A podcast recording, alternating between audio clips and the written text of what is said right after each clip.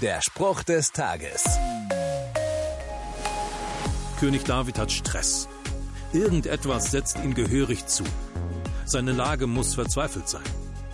Und deshalb ruft er zu Gott. Sein Gebet ist in Psalm 28 festgehalten worden.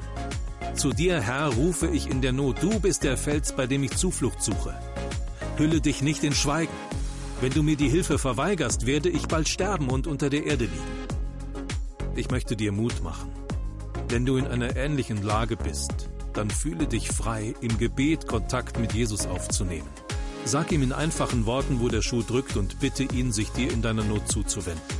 Ich bin sicher, dass er dir zuhören wird.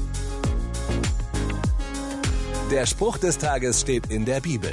Bibellesen auf bibleserver.com.